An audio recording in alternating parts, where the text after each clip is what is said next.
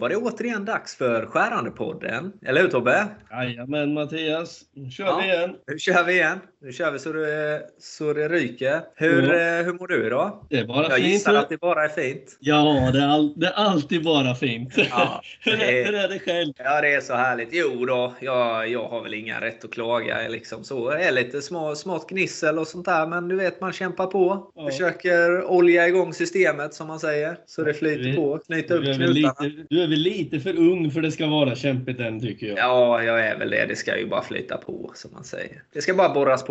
Det ska bara flyga spån. Precis, precis. Ja, men har du varit ute på något roligt sen sist vi snackade? Jo, men självklart har jag varit ute och rört lite på fläsket så att säga. Jag var ju ute och hämtade pizza häromdagen. Det var min tur att ansvara för kvällsmaten. Då vet man vad det blir.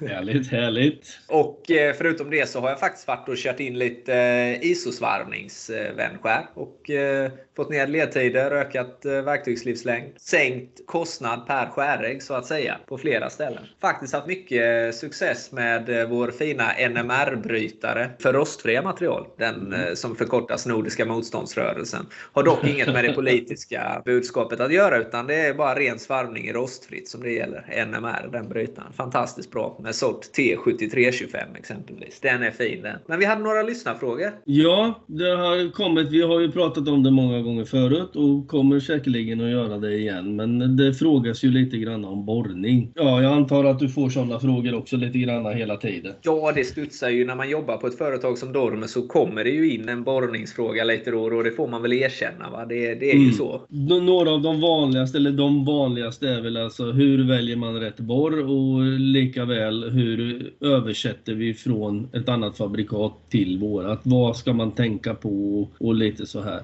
Det är väl det vanligaste folk Ja, men det är lite det hur man säljer Dormer egentligen. Det är ju mm. de personerna vi kanske har kontakt med i första hand och sen, sen brukarna en hel del också när det går förbi första steget om man säger. Och det är ju väldigt roligt att vi får in lyssnarfrågor. Du hade ju fått in några där på mail liksom och så här eh, och de frågar om borrning. Det är ju väldigt trevligt måste jag säga. Mm, mm. Dormers eh, borrupplägg om man säger. Vi, har ju, vi vill ju ha ett heltäckande sortiment där man ska kunna göra alla typer av hål egentligen. Och det är ju omöjligt för det finns ju lika många hål och maskiner som det finns människor höll jag på att säga som man ska göra. Men vi har ett ganska brett och heltäckande sortiment får man väl säga. Allt ifrån mikroborr till lite större borr. Precis. Och sen så ändras ju upplägget däremellan om man säger. Mm, mm. Justeras lite från längder och dimensioner. Det som jag kan tycka var viktigt, viktigt att poängtera här det är ju att vi har produktionsborr i form av eh, kronborr och eh, skänskärsborr. Kronborren börjar väl från diameter 12 vill jag tro. Och vändskärsborren börjar från diameter, är det 15 eller 14? Ja, för det är 14, 15 ja, någonstans. Precis. Och det är ju för att eh,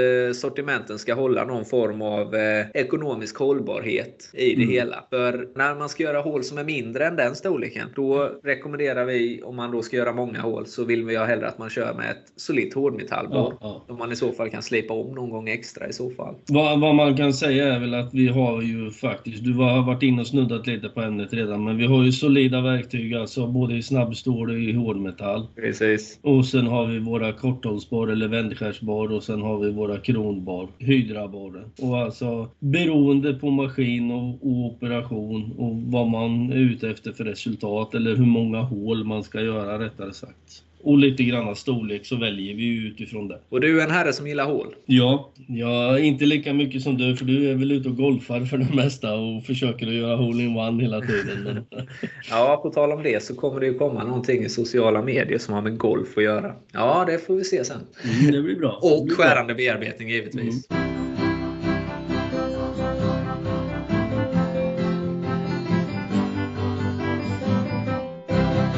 Men apropå hydran, det är ju ett fantastiskt bra borr med lösa kronor och grejer. Och lite kan man ju fundera över varför ser inte alla borr ut på det sättet? Det skulle väl egentligen göra livet ganska så smidigt?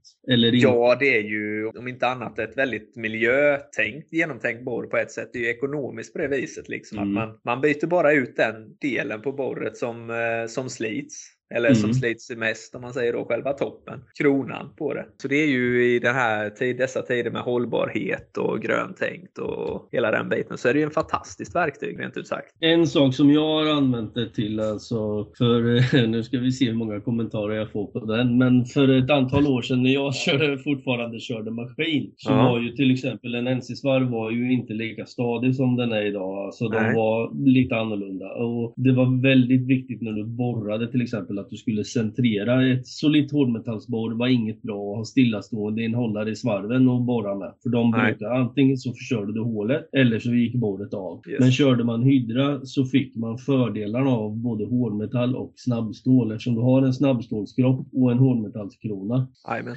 så kan du använda farten och allting ifrån eh, hårdmetall men du har alltså flexibiliteten i kroppen som ett snabbstålsbak. Ja, precis. Mjukheten där. Ja, vilket gjorde att de fungerade väldigt bra till det. Och det är ju som du säger, du får enormt mycket bättre livslängd. Ja, så det kan bero på det. Men det är väldigt roligt när vi sticker ut hakan på det här sättet. För ibland så kan man ju bli uppringd av den som har bearbetat med skärande verktyg i hela sitt liv och säga mm. vad fan snackar ni om och lite mm. sånt. Och då får man ju om inte annat till en diskussion även om eh, det kan bli lite hetsigt ibland. Det är snyggt Tobbe. Sticka ut hakan lite medvetet och vi vet om att det kan bli reaktioner och mothugg. Det är Sen... Eh, kommersiella uttalanden på rad som bara flyger här. Precis. Nej, men... Kommer Sen... ihåg när vi uttalar oss om ånganlöpning och eh, dess kompatibilitet i rostfritt. Det blev ju en snackis uppe i Anderstorp vet jag.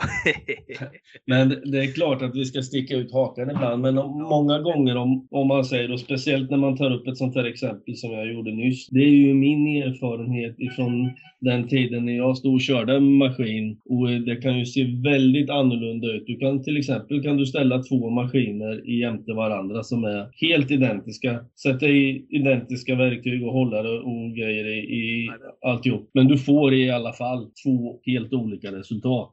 Ja, och det är det som är så fantastiskt om man säger. Ja, så det är, det är klart att säger man en sån sak som jag gjorde nyss att det går fantastiskt mycket bättre med hydran än med ett eh, hårdmetallsborr så kommer jag givetvis få mothugg på den. För någon annan har ju en annan erfarenhet. Men nu snurrade vi av lite här på själva huvudämnet. Så, men, men vad ja. säger vi? Hydran är ju som sagt ett ekonomiskt och det är fantastiskt genomtänkt. Eh, precis som alla kronborr är om man säger så. I själva designen och funktionen. Ja. Men varför använder man inte alltid den här designen och funktionen? Alltså att man bara tar väck topp toppen och byter bara det liksom. En av orsakerna är ju att när du kommer ner på dimensioner. Våran modell av, av eh, borr med krona så är det ju två skruvar i fronten som man sätter fast det med. Ponera då att vi skulle ha ett sånt här borr som är 5 mm ja. i diameter. Så blir ju då skruvarna således väldigt, väldigt små. Det blir väldigt svårt att sätta ihop de här grejerna med varandra. Precis. Därför är det större dimensioner och uppåt, eller 12, 15 och uppåt där det fungerar bra. Precis, det är en designfråga lite i vårt eh, sortiment om man säger. Det finns ju ja. de som är rätt smidiga där man bara vrider på det och så. Ja. Men då betalar man ju för något annat om man säger ja. då. Så det blir inte så himla ekonomiskt i sin tur ändå. Ja, erfarenheten säger att de inte är jättebra, men okej. Okay. Nej, precis. en liten passning där till våra kollegor i branschen. Jag har, jag har Ingen som behöver känna sig träffad. Eventuella kommentarer skickas till torbjörn.johansson.com.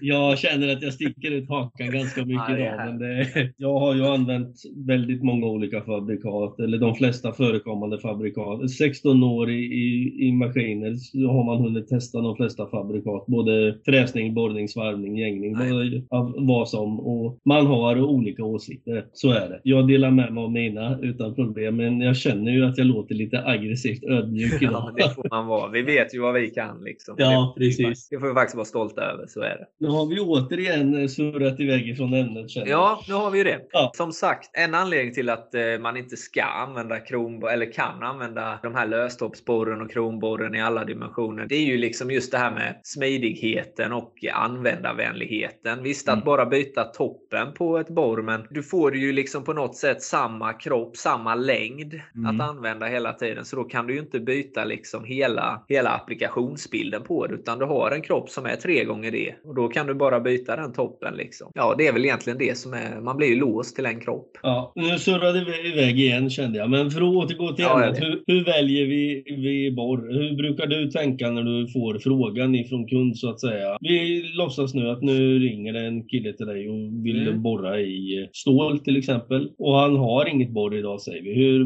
börjar du liksom? Ja, men det är ju ganska enkelt. Det är ju bara att fråga hur ska hålet se ut? Vad har du för ritning? Och sen vad har du för maskin? Skaft? Och eh, sedan kommer man in på hur många hål ska du göra? Egentligen inte svårare än så. Sen så kan man filtrera sitt utbud ganska enkelt eh, Mm. därifrån. Och eh, då ger man ju ett eh, alternativ där Mm. som kommer så nära kundens kravbild som möjligt. Det handlar ju om, om att kunden ska få rätt antal hål som han vill betala för. Man kan sälja ett borr för, som låt säga för enkelhetens skull kostar 10 kronor och ganska billigt men som bara kan göra 10 hål. Mm. Sen kan du sälja ett borr för 100 kronor som i det här fallet är 10 gånger så dyrt men som i sin tur kan göra 10 000 hål. Mm. Då är det helt plötsligt, eh, ja, blir det 100 gånger så billigt? Något sånt Mm. kanske. Jag menar det Jag, jag tycker faktiskt att det där är en av, en av de viktigare frågorna som vi håller på med. Att man faktiskt frågar ut kunderna lite grann om vad är det du ska göra. precis. Så, så att de får rätt verktyg till rätt jobb. För det händer För ibland gånger. får man ju frågan bara kan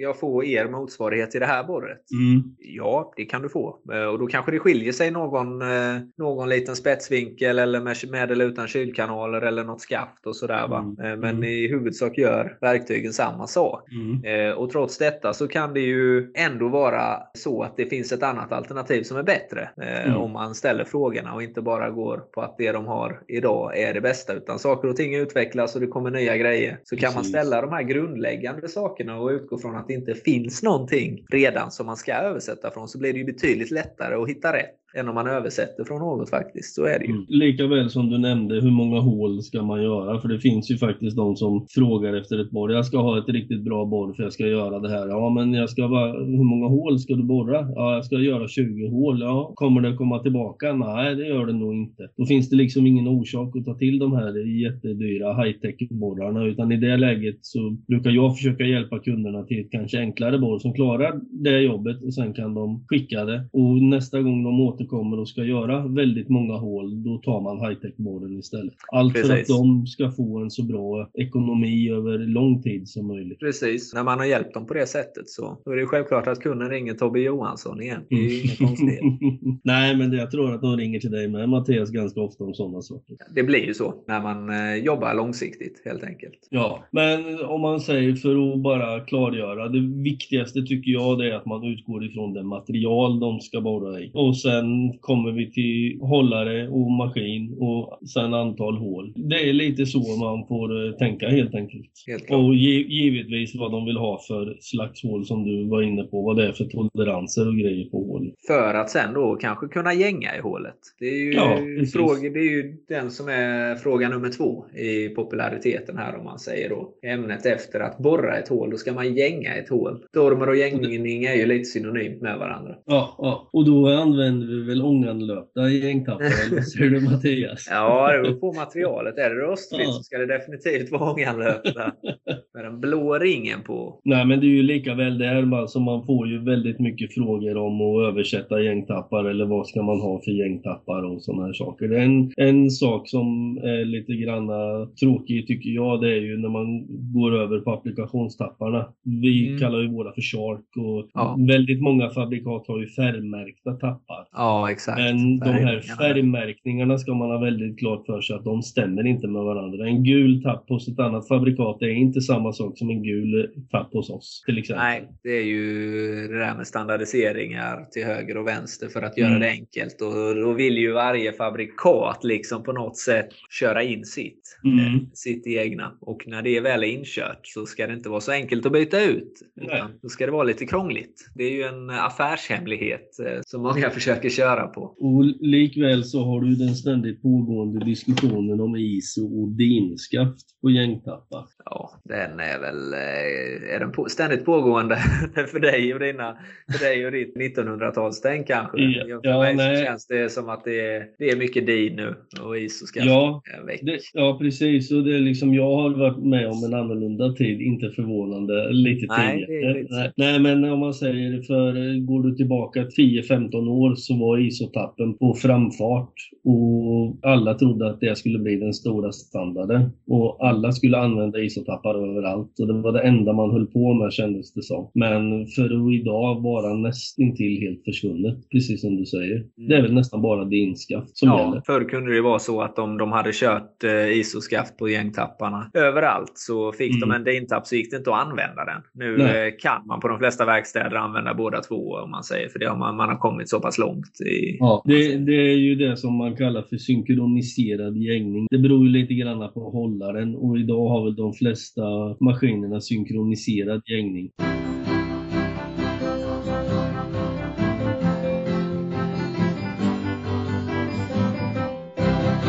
Skillnaden mellan en spiral och en rak gängtapp som vi pratar om ofta många gånger. Spiraltappen använder du ett bottenhål för den drar spånan uppåt. Den raka tappen, eller en gunnos, de skjuter spånarna framför sig så det använder man med fördel i genomgående hål. Precis, inte konstigare än så. Och sen Nej. finns det ju faktiskt tappar som eh, har bara varannan gänga eller vartannat skär om vi så får uttrycka det. Precis, varannat skär. Det blir ju ja. lika många gänger. Ja, det är bara att du tar bort ganska ganska mycket kraft, eller skärkraft om man säger, ifrån eh, en sån gängtapp. Så den är lite lämplig i hårdare material. Jag skulle faktiskt säga precis att den kan ju också vara lämpligare i eh, material som aluminium.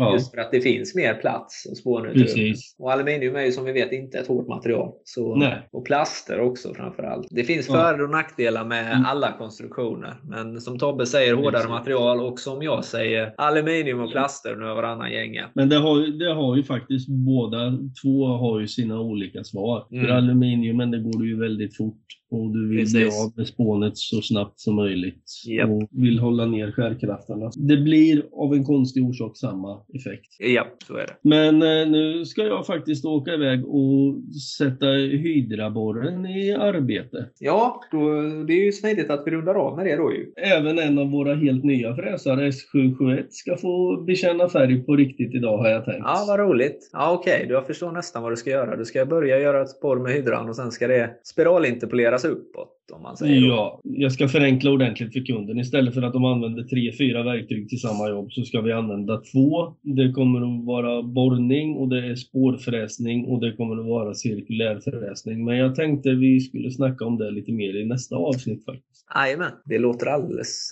alldeles mysigt. Vi tackar för idag och hoppas att eh, alla som lyssnar återkommer nästa vecka. Det gör vi definitivt och stort tack till er som har skickat in eh, lyssnarfrågor. Det ser vi fram emot att få flera. Och även ni som lyssnar och eh, tycker att vi snackar skit. Vi ser fram emot att ta en diskussion med er också. Det är fantastiskt att få sticka ut hakan lite. Och glöm inte att följa oss på sociala medier. Skitbra Tobbe! Nu ser du farbror är vaken. Ja, nu är han på G här alltså. Herregud. Ha det så bra. Ha det bra. Hej då! Hej då!